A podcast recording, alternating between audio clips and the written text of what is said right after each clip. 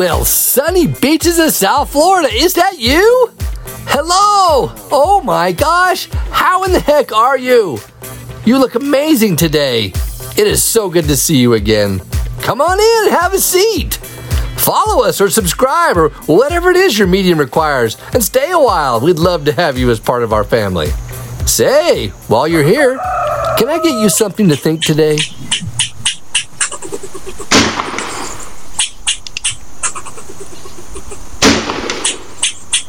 Leave the squirrels alone, bub, and for the love of Pete, save your ammo.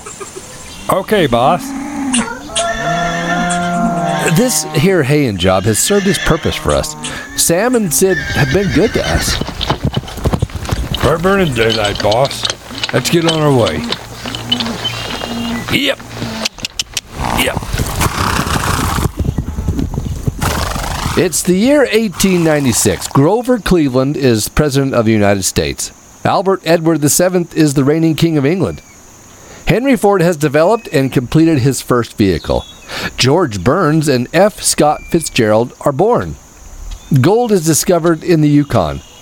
The first modern Olympic Games are held in Athens, Greece. The population of Frankfurt, Germany has more than doubled over the previous 2 decades to nearly 250,000. And the first speeding fine is handed down to Walter Arnold of East Peckham, Kent, England. He is fined 1 shilling for the excessive speed of 8 miles per hour. Meanwhile, in the southeast corner of Idaho, and just about 10 miles north of Bear Lake, lies the rural community of Montpelier, Idaho. Founded by Mormon colonists in 1864, it had grown only modestly until the Oregon Short Line Railroad built a station there in 1884.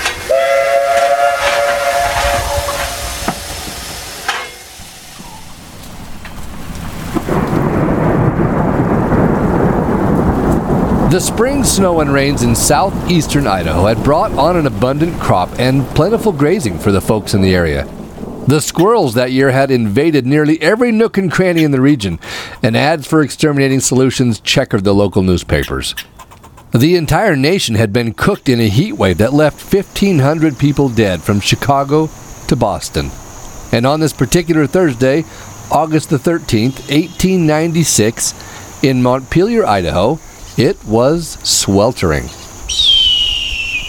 In the distance, a low lifting dust followed at the hooves of 3 riders and a little yellow sorrel mare that trailed in the rear with a pack saddle cinched on her back. Under the blistering afternoon sun, Robert, William, and Henry leisurely loped till they reached the edge of town, then slowed their horses to a walk along the street. Had Samuel Emelle seen them from his shop, he might have recognized the 3 men he'd recently hired for gathering hay on his ranch near Cokeville, Wyoming. Samuel was an immigrant from Switzerland. At 46 years old, he was a watchmaker, jeweler, and optician. He was also married to the beautiful Sidonia Schwartz. Sidonia, or Miss Emelle, had just turned 33. They had a 5-year-old daughter by the name of Marguerite. Sidonia was a strong and capable immigrant from Germany who handled their Wyoming spread while her husband ran his shop.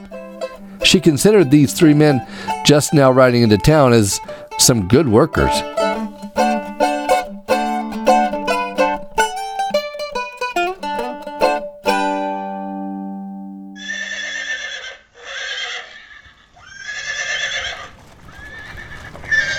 First stop, the general store.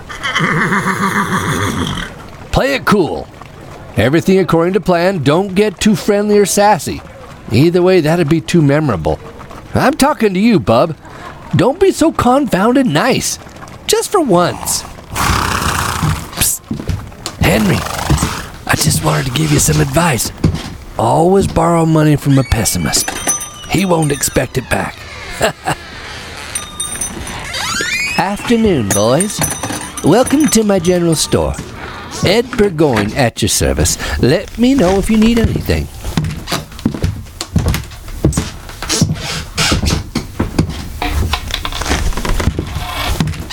Will that be all for you gentlemen this afternoon? Thank you for your business. A good day to you.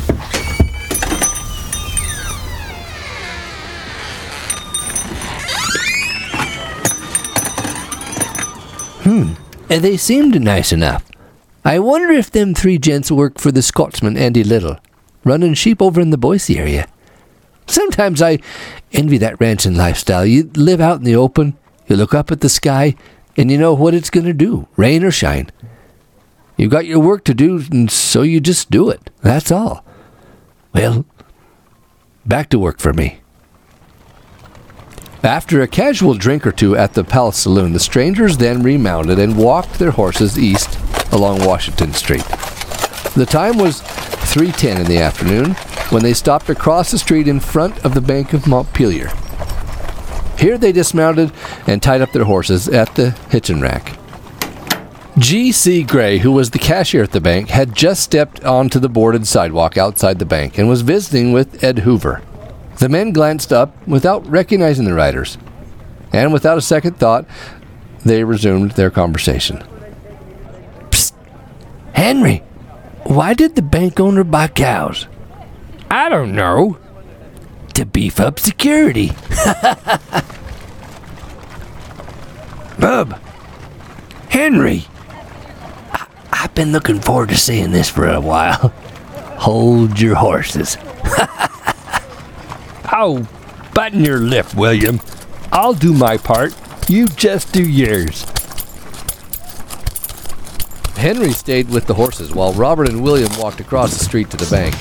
Mr. Gray and Mr. Hoover paid sudden attention when the two men approached and drew their revolvers. No funny business now. Everybody just slowly move inside. I'm itching to squeeze off a couple rounds. Don't tempt me, or I'll clock you both out of fur. It's closing time.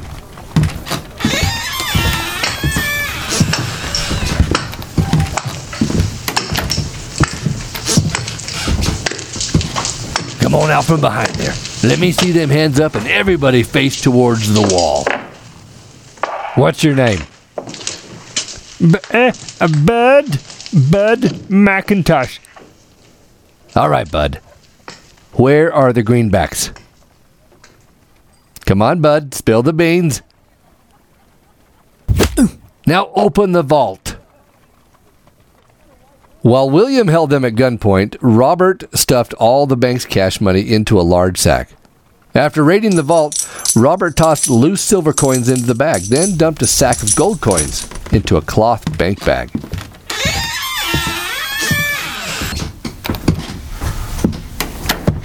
Can you believe the squirrel infestation we've had this year? I have a mind to... Oh, more varmints. Well, who do we have here? I'm Councilman William Perkins. I don't care who you are. That was sarcasm, you squirrel brain. Now get over there. Get your hands up and keep your face to the wall. When Robert was finished emptying the safe, he carried the loot outside, walked slowly across the street, and loaded the bags onto his horse and the pack mare. All right, old girl, slow and easy. Let's go. Henry was holding the getaway horses outside. The assistant cashier glanced out the window and got a good look at him. That is until William whacked him upside the head. Keep your eyes forward toward the wall. Don't you be getting so curious. Well, Henry then brings William's horse over in front of the bank and ties it up to the hitching post. And then Henry rides out easy. Now, folks, there ain't no sense in playing the hero and risking your life today. Don't you make a fuss for at least 10 minutes, or I'll come riding back in here and make sure we ain't got any witnesses.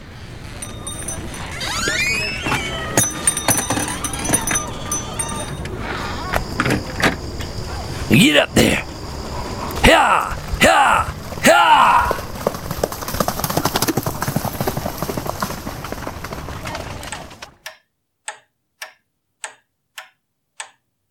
Psst. Bud! Has it been 10 minutes? Yeah. Oh, well, it's... Oh, good laws. Are you joshing me? It's the curse of the number 13. But what are you talking about? August 13th? 13 minutes past 3 o'clock. $13 was the last deposit made, and 13 drafts have been issued so far today. Oh, if that don't give you the willies, you ain't breathing. Ah. Oh, criminy, Bud. Breathe into a paper bag and get a grip on yourself. You're spewing mumbo-jumbo. I'm going to get the sheriff.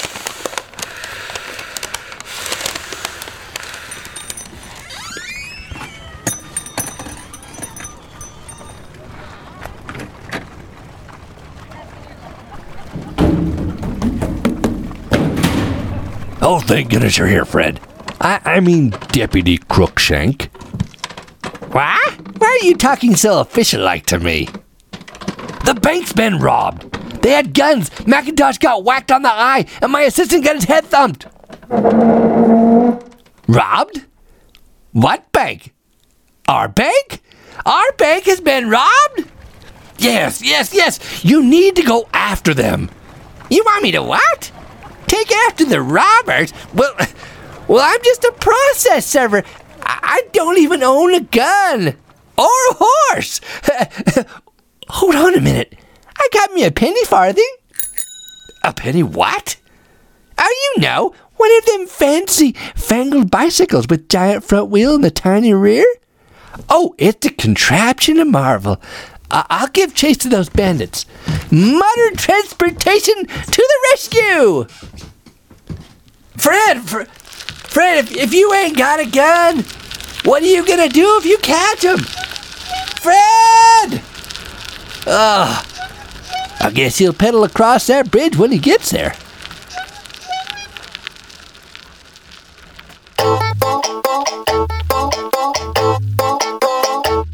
Attorney J.A. Bagley also took after the chase on horseback. Bagley specialized in criminal defense. That's kind of suspicious, don't you think? I'm wondering if he was just trying to drum up business. Well, Fred, did you get him? A kick grab, no. What would I threaten him with, my bike bell? But I do know that they were headed east up the canyon road towards Thomas Fork. Most likely going on into Wyoming. And I will be relaying that information to Sheriff Davis when he returns.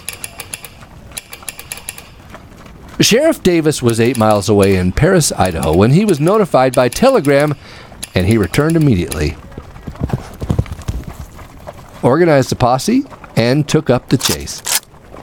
For a week, the posse followed through the rugged landscape of the western Wyoming mountain range, but they gave up the chase near Snyder Basin. No one really knows what happened to the money, or for that matter, exactly where the men went, but there are solid suspicions on both. One thing is for certain, the bandits had planned well.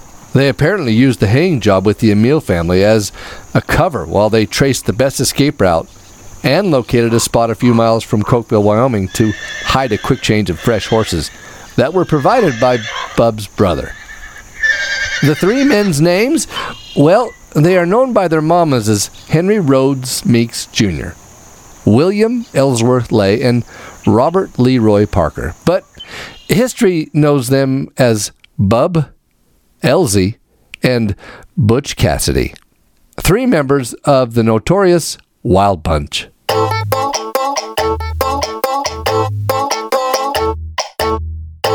Well, how in tarnation did all this come about?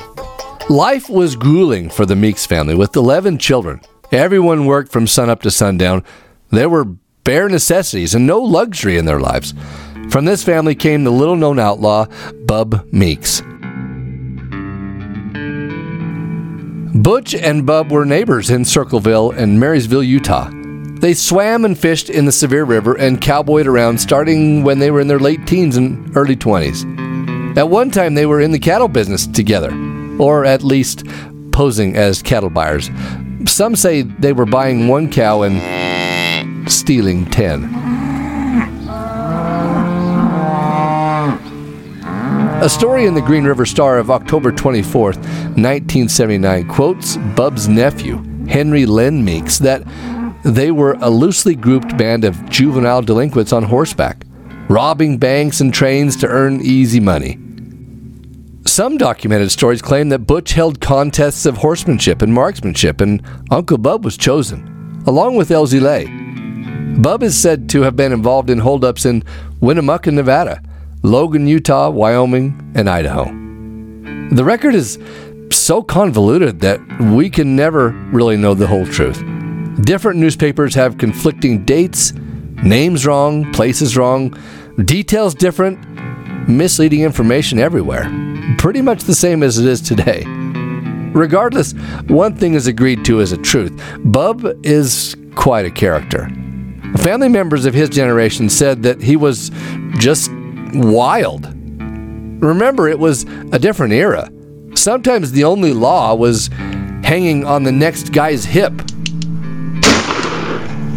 Bub was indeed, how do I put this lightly? A he-lion. That doesn't say he-lion. Read the real word. Bub was a hellion.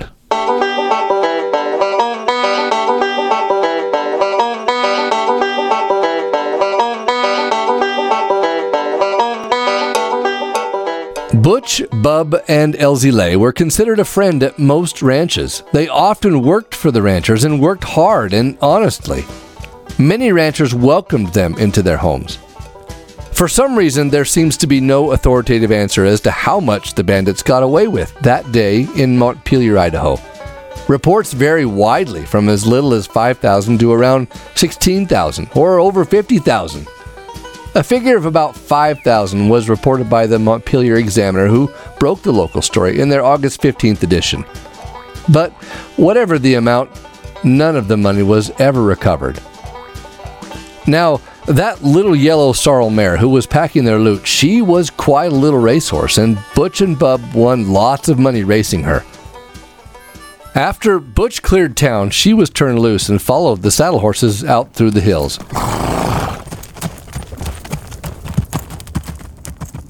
After the riders changed to fresh horses for the second leg of the journey, that little trusty mare could not sustain the pace and was left somewhat behind. I'm a little worried, Robert. We shouldn't have left her so far behind. It'd be pretty blasted pointless if she ends up in the wrong hands. From this vantage point, we can see clear down this valley, and I can't see nothing but heat waves. Bub? You ought to get your eyes checked. She's a meandering just beyond them trees. Oh, sweet maresy dotes and dozy dotes. She made it. And so far, it looks like she's alone and packing our plunder.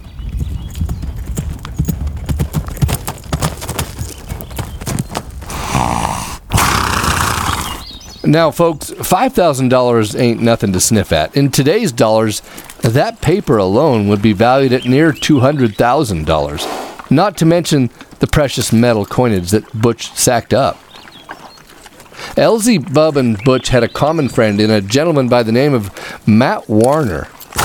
Now, Matt had been hired to protect a client, and in the process of protecting, he got in a skirmish and killed a man in self-defense.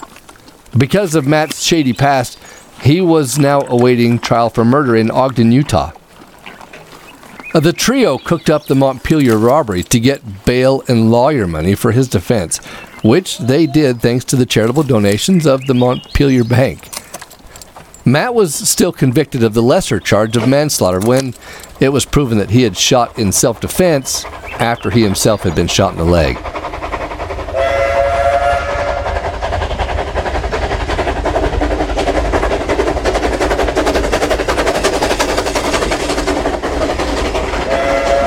Butch, Elzy, and Bub did at least one train robbery over the next year on the run.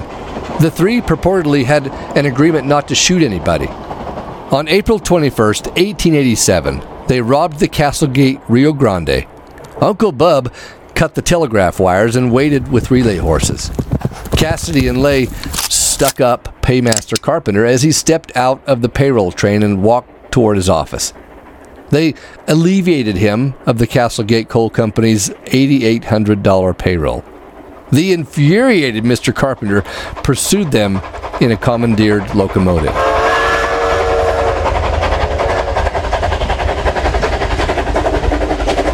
They were quickly out of range of the train and rode for Robber's Roost. After the Castle Gate heist, Butch and Elzy had ridden south, and Bub went to Wyoming, where he was spotted in Cheyenne by a sharp-eyed railroad detective and arrested.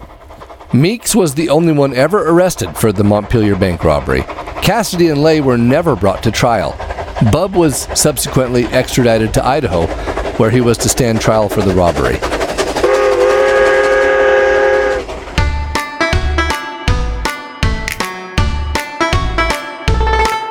It was noted that when arrested, Meeks had only 35 cents in cash. Bub defiantly declared that he had not received $1 from the Montpelier heist, which is kind of a roundabout way of admitting that you have done it, but never profited from it. Though unprofitable, it's still a crime. Yet he was somewhat telling the truth about not receiving his cut of the loot, as the bulk of the heist was, of course, donated to Matt Warner's legal defense. Issues with Bub's legal representation had him at wit's end during the trial. And before a verdict could be reached, Bub had lost his temper and cussed at his attorney, the jury, and the judge. While declaring his innocence of the crime charged against him, Meeks made no effort to prove to the jury his whereabouts at the time the bank was robbed. It was intimated during the trial and after Meeks' conviction that he had been mixed up in a Union Pacific robbery in Wyoming, but fearing that his identity might be discovered and that he might get a bigger sentence for the train robbery, he kept silent and made no effort to prove an alibi. Regrettably, letters of support for Meeks were held back until after the trial. There were many people in the town of Montpelier who openly stated after the trial that Meeks was a victim of circumstances and did not commit the robbery. Others contended that he was known to have been the associate of a gang of daring crooks, and his conviction was just a good riddance to the country. On September 7th, 1897, at 28 years old, Bub was found guilty and sentenced to 35 years in the penitentiary in Boise, under his given name, Henry Meeks. Now, this was the harshest penalty ever handed down for a bank robbery in Idaho.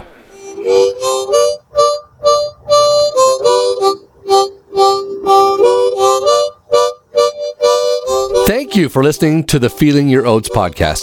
If you enjoyed this episode, please share it. Growing listeners will allow complete focus on content. Once again, I am just randomly being me. Until next time, remember, when your why is clear, your how is easy. And hey, we'll see you in the spring if the water's clear.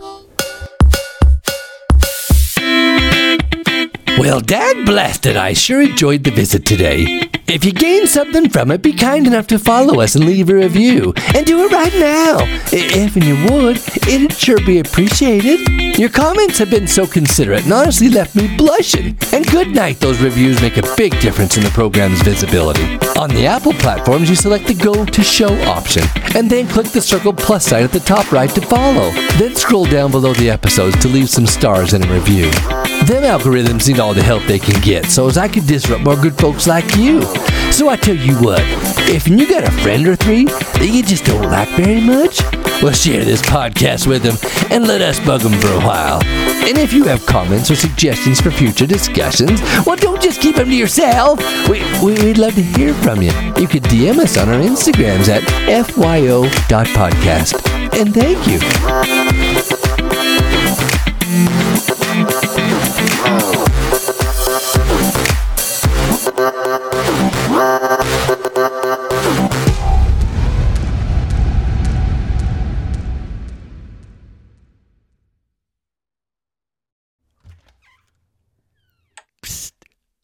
Hi, are you still there? Remember to download the Family Tree app and see how you are related to the people from today's episode. All those links will be included in the show notes. Sometimes it's important to look a gift horse in the mouth. Your gift is your ancestry. Your superpower is their family history stories that make you. Not a one of us crawled out from under a rock, regardless of what you've been told. You have 4,094 grandparents, over 12 generations, with thousands of love stories, battles, difficulties, sadness, happiness, and expressions of hope for the future that allows you to be here today. We are the culmination of so many things we did not choose. It was designed that way. So be gentle with yourself and others. Take the time to learn yourself through your family history stories. There are innumerable tributaries flowing into the life experience that deceptively seems to be your own, but it's not. So think about that as you row your boat gently down the stream. Russell M. Nelson stated, "When our hearts turn to our ancestors, something changes inside us. We feel part of something greater than ourselves." I concur. Thank you for joining me on another unbelievably true adventure. Find your family history superpower and activate it. Until the next time, bye.